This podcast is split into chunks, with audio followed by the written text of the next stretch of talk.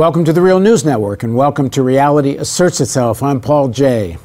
Leo Panitch is Professor Emeritus and Senior Scholar at York University in Toronto. He's the co editor of the annual Socialist Register, the 2018 volume of which is on rethinking democracy. Leo's co author of the book In and Out of Crisis The Financial Meltdown and Left Alternatives, and most recently, co author of the UK Deutscher Book Prize winner, The Making of Global Capitalism The Political Economy of American Empire.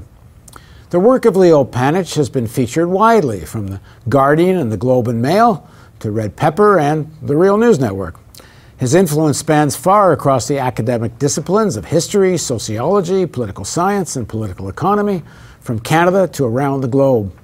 As Brian Palmer recently put it, over the course of the 1970s to present, Panitch has emerged arguably as Canada's most widely recognized and internationally acclaimed public intellectual of the socialist left. No other Canadian as is likely to be read, heralded, and even occasionally repudiated in Athens and Sao Paulo, in Alexandria and Sydney, and Johannesburg and Oslo, as Leo Panitch. And Leo Panitch now joins me in the studio. Thanks very much for joining. Glad to be here, Paul. So, as most of our viewers know, uh, we usually start Reality Asserts Itself with the personal backstory of our guest, and then we get more into some of the issues and, and what they think. But we're, we're starting with how their political views of the world were formed. So, so Leo, talk a bit about growing up in Winnipeg. Uh, you grew up in a very political section of Winnipeg, which, like my father in Montreal, very left wing, communists, social democrats, socialists, all mixed up with various forms of uh, Jewish politics and Yiddish politics. Uh, most people spoke Yiddish, not Hebrew. Um, talk about growing up in such a family and, and, and the role your father played, who himself was, uh, was an activist at the time. Yeah, uh, that part of Winnipeg is famous for uh, having been a hotbed of radicalism. Uh, and I was part of that, even though I was born in 1945 uh, when it wasn't at its height already. It uh, was at its height in the from the Winnipeg General Strike on from 1919 right through the 20s and 30s. But the institutions uh, that uh, were set down in that period continued through my youth. And you know, Winnipeg elected uh, Joe Zuken, who was a alderman uh, in the city, became a very famous figure. He was a, a communist who was elected right through the Cold War and into the 1970s. He was a hero in the city as a communist politician. My own family were social democrats. My father joined the CCF uh, in 1934, the year after it was uh, uh, founded. That's the forerunner of the new Democratic Party in Canada, Social Democratic Party, uh, then a Labour Farm Party. He was an activist in his trade union. He was a furrier, uh, and uh, at one point was president of the Union Local. Our childhood was full of socialist references. I had an aunt who was a communist, my mother's sister. They came to Canada as orphans right after World War I. And uh, even in the 50s, they were still arguing over the Hitler Stalin Pact, with my dad saying, You see what the communists do, and my Aunt Rose saying, Well, what else could they do? They weren't ready for the war yet. Um, so, you know, that was part of the milieu. I went to a Yiddish school, a school in which we didn't learn Hebrew. And I don't speak Hebrew, um, but I, which we learned Yiddish, Yiddish, Yiddish literature, poetry. Uh, it was very secular, uh, non-religious as my family was. We didn't speak Yiddish at home, but at the school we did. And that school was seen as part of the socialist culture and was part of the socialist culture. So it was a remarkable place. You know, you could run Mickey Mouse. Uh, in North Winnipeg for the CCF and then the NDP, and he'd get elected. Now, I know uh, you, you, gave a talk in Winnipeg some time ago, and, and your search to understand your father and, and, that period, helping to understand your own roots, uh, led you to try to dig into the politics of your father and, and the more earlier period. And, and for your father and many of the Jews, um, I guess other than Jews that directly joined either the Communist Party, uh, the idea of their Jewish identity, uh, or I should, which in those days really, to be more precise, would be more an Ashkenazi, East European, Yiddish-speaking identity, not Jewishness in the abstract as some people like to promote now, some people being Israel or Zionists mm. anyway. Uh, but they did consider themselves Zionists. They, they didn't separate the socialism from the Zionism. And how, how did that affect the politics of your well, father? Well, some did period? and some didn't. I mean, what happened in Eastern Europe, just at about the same time that the great workers' movements emerged, and often those great workers' movements, especially in Eastern Europe, were heavily Jewish. The proletariat in the cities of the Ukraine, sometimes in Poland, were Jewish proletariats. Uh, the peasantry was Ukrainian or Polish. Uh, uh, and Jews didn't think of themselves as Ukrainians or Poles. I mean, those city, those countries were uh, made up of very different ethnic groups and talking early 20th century. This would be the early 20, early 20th century. Uh, really, in some senses, right up into the 30s. Uh, what happened in that part of the world at the time that the socialist movements were arising was that uh, Jews broke away from a rabbi dominated culture and uh, established a secular literature in Yiddish, uh, which was heavily tinted towards the labor movement, towards political radicalism, etc. Uh, at the same time, they were engaged in political struggles, uh, sometimes as intellectuals, more often as workers. A wing of what became the Communist Party, uh, the Bund, in uh, Russia, uh, was uh, crucial to the splits between the Mensheviks and Bolsheviks. This was a Jewish wing of the Russian Social Democratic Party. Uh, the split was really over whether the Bund would be federated to that party as a group or whether individuals had to join that party as individual Jews. That's what the original split over the Mensheviks and Bolsheviks was about. Uh, there was a difference that gradually developed as some Jews oriented themselves to we need to get out of here, especially after the great pogrom in Kishinev near Odessa in 1905 a split began to develop between those who said, no, we have to make a, a revolution here. Just, just back up just a sec. For people who don't get what a pogrom in 1904 and 1905 is, which is many of our younger audience, and others who have never heard of such a thing, just quick well, one minute. I'm sure they've heard the word pogrom. Well, I am sure they have not. Really? Yeah. Um, well, it's the kind of thing we, that, we've that, talked about the teaching of history in schools here, so. Uh, well, it, it, uh, it, Jews were often the subject of uh, hoods, uh, anti-Semites going into an area of the city in Ukraine, and beat well all over only, Eastern Europe, Ukraine, and yeah. you know beating the hell out of people, raping women, uh, killing people uh, on anti-Semitic grounds, um, and and the word has become more common for those kinds of activities stretching all the way to Rwanda, or indeed Southside Chicago when it's a police riot. Um, so that's what I was referring to. And, and in 1904, 1905, you have a big wave of emigration to the United States, to Canada, people escaping right. these. That's these, right. And there was attacks. one very famous one in the southern Ukraine uh, near Odessa. And a lot of it had to do with seizing uh, Jewish property. They wanted to part force people out to seize the that. property. Yeah, part of that had to do with that. Part of it had to dividing the working class by identifying Jews as the killers of Christ and you know that kind of appalling anti-Semitism that was in which religious ignorance was often used in, against people's own interests. Yeah, this so goes back a very a bit, long way. A bit way. of the wall on the border debate. Uh, in a more current yes, that's terminology. right. Yeah, that's right. So you know, a, a certain difference emerged among people who were building the secular culture, who were engaged in politically progressive activity, about whether Jews should escape from that part of the world, emigrate to North America, or because by that time there had been a let's get back to Palestine movement uh, this is where we came from. We'll only be able to escape this. And it was a time, remember, of national liberation struggles. Well, if we're going to be liberated as Jews, we've got to find some place to live. And, uh, and, and, the difference emerged between some of those people who were Zionists, became known as Zionists. We need to get back to Zion, right? And those who wanted to stay and make a revolution. Uh, and, and even those who stayed, many of them remained, we need to get there eventually. And there's another split in those who want to get back to Zion, some who represent a kind of more, I guess, capitalist values, sure. and those who think they're going to create some socialist nirvana.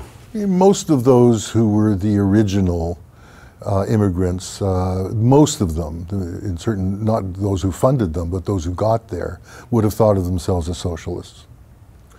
Uh, we'll, we'll, talk a little bit more about that when we get further into your father, because how they jive with the socialist values and the attitude towards Palestinians. But let's save that and, and get back to where your father and, and his values, because your father is becomes a labor Zionist. Well, I think a lot of people use uh, Zionism now in a very ahistorical way, uh, and I think wrongly. Uh, it was very possible to be a very left wing and indeed internationalist Zionist. Uh, you know, in, in the context of the persecution at the time, in the context of Jews being a persecuted minority, to assert we have a right to a nation state without thinking about who was living there, all those consequences, uh, was, was not uncommon. Uh, my father certainly thought of himself as an internationalist, and I remember him saying to me a number of times, if the world wasn't so bloody nationalist, I'd be very happy not to have nothing to do with nationalism. He didn't think of himself much that way, and of course, coming to North America and his main activity, as was true of most people who were uh, even called themselves Zionists at that time, their main activity was in the unions. Their main activity was in a socialist party. Uh, that was their main activity. Uh, that's not to say that they weren't in favor of establishing a homeland for the Jews. And even there, there's another division. I was reading a quote from Einstein today, hmm. who, who favored a state, but a binational state. Uh, and, and was very uh, wary of this idea of just a Jewish state, that there should be a binational state of some kind. And, and, and apparently that had some support because he, he, apparently he's actually nominated at one point to be president of Israel. Yes, he turns was. it down. Uh, but he was very so much in, he was in favor of the establishment of Israel and the the the awareness of people that uh, that wouldn't be a state in which Jews and Arabs would coexist wasn't very high at that time. It was only with what the Palestinians called the Nakba uh, that that became so clear. Uh, there had been, of course, divisions uh, going back through the 20s and 30s. But to, for someone living in North Winnipeg, you know, that was hardly what one saw uh, clearly in terms of what was going on. Of course, uh, there would later be a good deal of propaganda that would sweep the plight of the Palestinians under the carpet. But look, this is nothing new in the history of the establishment of nation states. If you look at the African nation states, the ethnic groups that were thrown together as the colonial powers drew the borders. In fact, this is still going on with the Kurds all over the Middle East and North Africa, right? Uh, you see it in the Syrian conflict today.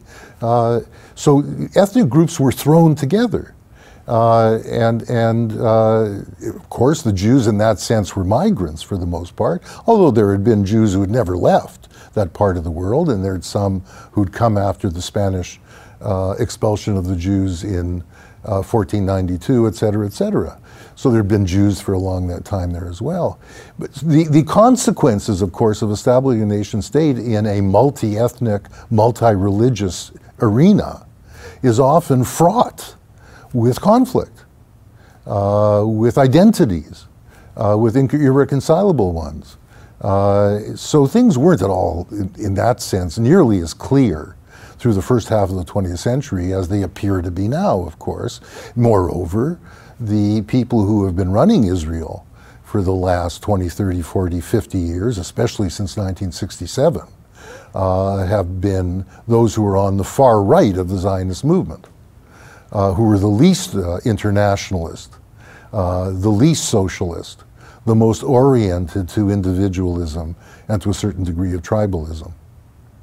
So, your father, as a labor Zionist, is a very different concept than what, what understand that today. It's hard to believe someone would be a socialist and a Zionist in the sense of supporting today's Israel and the policies of today's Israel. But in the time your father, talking early 20th century. Well, there wasn't in Israel. Well, one there so wasn't. There weren't any policies to support in that sense. Well, but yeah. there was a, there was some practice. But I, as you say, I don't know how people knew. I mean, the expulsions of Palestinians in the 1920s. I, have read accounts of uh, Jewish taking over of factories and expelling all the Palestinian workers in the 1920s.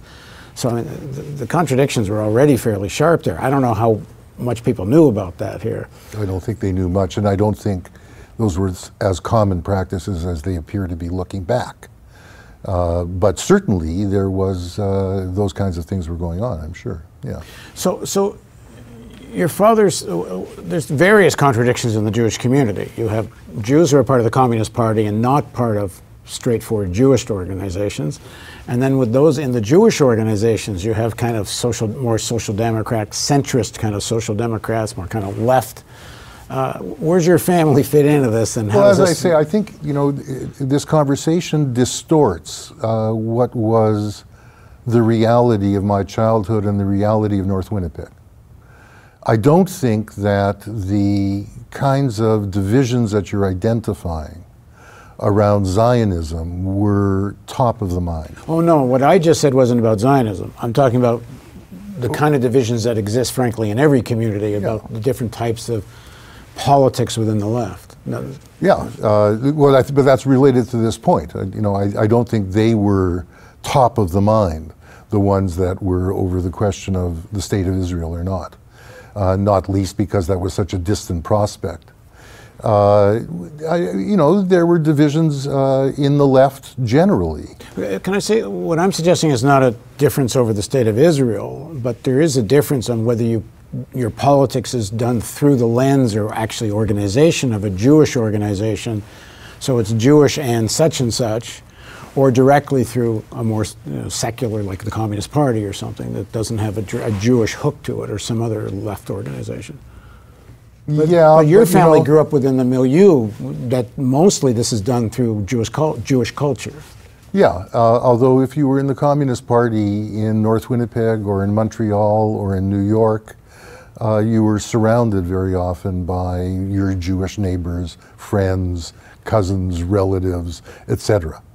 Uh, uh, so there were certain ethnic communities. That's one of the reasons the Communist Party was limited in North America where the Communist Party sank roots. Uh, in Canada, very deeply amongst the Finns, uh, but also amongst Ukrainians who came before 1917, uh, before the Russian Revolution, usually. Uh, uh, there were elements of German communities in North America who were uh, communist. so there was always an ethnic tinge even to the formation and organization of the Communist Party. And what's, and what's your father's attitude towards the communism and the Communist Party? Well, uh, you know, it was part of the family in a sense. Uh, he was a left social democrat. Uh, had you know would have known people in his union who were in in often they were leaders. In fact, in his union were, was led by communists. Um, they were people who worked together, but also often disagreed. They less often disagreed about the question of Zionism, I think, than they disagreed about uh, uh, strategies and tactics uh, in, in relation to uh, union or working class organizing or in relation to the whether one supports the twists and turns of the Stalinist Soviet Union. Uh, so in the uh, period when Stalin adopted the class, class, class against class line, 1928 to 1933, 34, uh, where the Social Democrats in Germany were called social fascists by the communists, etc. Uh, a separate trade union was created. And there were divisions amongst working class people.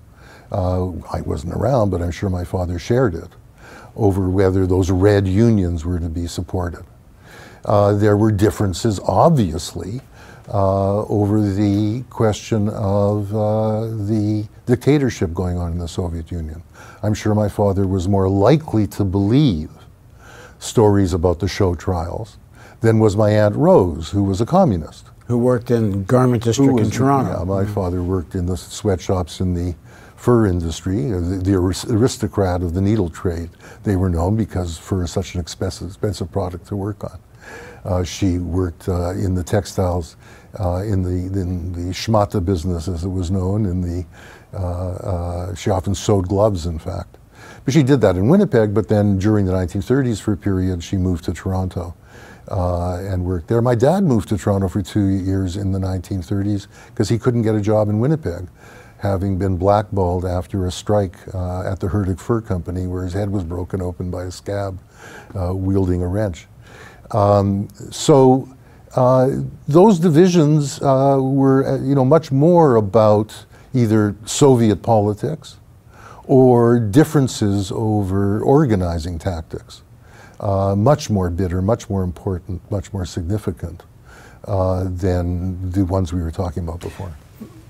But a thread throughout all of this, Jewish identity, the Yiddish language, it's a big part of family life, of culture, and it's part of the politics in sense. It's part of the politics. I was sent to a secular Jewish school known as the Peretz School. Peretz, I.L. Peretz was one of the great novelists and poets of that period I was talking about. Who you found out later was a Marxist himself. Well, uh, it was certainly oriented to Marxism, definitely, as most of these guys were. Uh, uh, I remember coming, ac I was given, in fact, a copy of uh, Das Kapital in Yiddish uh, by a non Jewish uh, fellow in Ottawa. who used to come hear me lecture occasionally. his mother had been a communist alderman in Toronto, and he gave me this, published by the Kropotkin Society, no less. Kropotkin was a famous anarchist in New York. Um, so sure, I mean, I remember someone telling me they came across an anarchist pamphlet produced in Edmonton, Alberta, uh, in 1918 in Yiddish. So the whole panoply, uh, but you would have found this in the Finnish community. You would have found it in the radical Ukrainian community. You would have found it in the United States, certainly in the German community, from the 1850s right through to World War I. This was not unique to, the, I happened to grow up in that community. Now, at the same time, these secular oriented Jews weren't entirely by any means inward looking. Although I was sent to a Yiddish school and I used to say poems on the Yiddish radio station when I was 10 years old uh, because I've always had a good radio voice. Uh, I was born with it, I guess. My dad must have had it as well. Um, so, but, but our lives weren't entirely oriented uh, inwardly to the community. Uh, as I said, uh, it was not only communists who were oriented that way, it was also my dad joining the CCF at such an early age.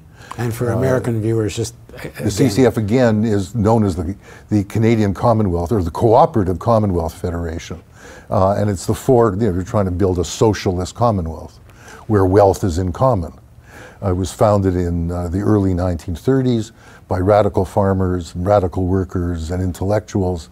And it's the forerunner of Canada's Social Democratic Party, the New Democratic Party, the NDP as it's now known. Yeah. Uh, so where were we? Uh, I was trying to get at the sense in which, even though the Jews were radical and North Winnipeg was known as where the radical Jews lived, uh, you didn't have to be a communist to be oriented primarily to struggles going on, uh, secular struggles going on in Canada, or for that matter in North America, or more broadly internationally. You're born in 1945, so this is just after a horrendous genocide against Jews in Europe. Um, Jewish identity, in some ways, I would think would be even more important in the family in the sense of the, what had just happened to so many Jews. Um, McCarthyism is just a few, you're four or five years old, I guess. Um, McCarthyism hits. How, how, does what is the milieu in your family and your father's attitude uh, during a lot period? of J- Jews of my age say that that was all swept under the carpet, that they never heard of the Holocaust until, you know, the 60s, that this was all buried. That certainly wasn't the case in North Winnipeg. It wasn't the case in my milieu. It wasn't the case uh, in my family. uh, it was certainly I was conscious of as I grew up. Were there family one of members the poems, that were one killed? of the poems I used to say on the Jewish radio as a young boy uh, was the poem on the Warsaw Ghetto, um, uh, which begins with the angel of death uh, arriving into the ghetto on the first night of Passover. Uh, it's a very moving and stunning poem, and I was able to say it in Yiddish. Well, we didn't speak Yiddish at home, but because of the school I went to, where half day we would study Yiddish, half day do the English curriculum. So I, it, yes, and there was, you know, I remember every year there was a holo- Holocaust memorial ceremony that you know very large numbers of people in the community would, would attend. I often hear people say they grew up not hearing about it, that it was suppressed, people were afraid to talk about it, etc. That wasn't at all the case in my community. And there must have also been a very strong anti-fascist oh, of course. culture and, Of course. and consciousness of that. Of course, and that was true before the war, obviously, uh, and it remained true uh, uh, after the war. Uh, you need to remember that Roosevelt was a hero to social democrats and communists alike.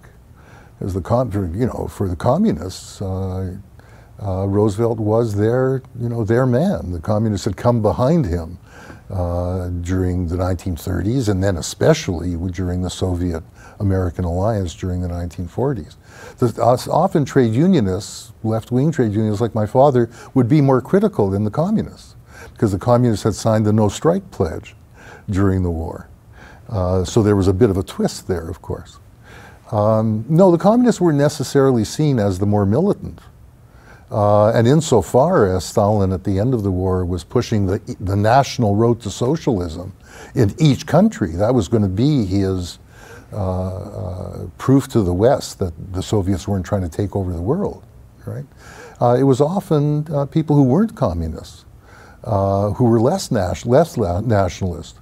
In Canada, part, you know, part to be a communist meant to try to find a radical tradition in the Canadian heritage that would justify a communist being a Canadian nationalist. Right? That was very common. Well, in the next segment, let's let's pick up on McCarthyism, Cana- Canadian style, and how that affected your father and yourself growing up in the '50s, and uh, and some departure in terms of your. You go to England, to go to school, and you started going off to a large extent on your own path. Uh, so please join us for continuation of Reality Asserts Itself with Leo Panitch on the Real News Network.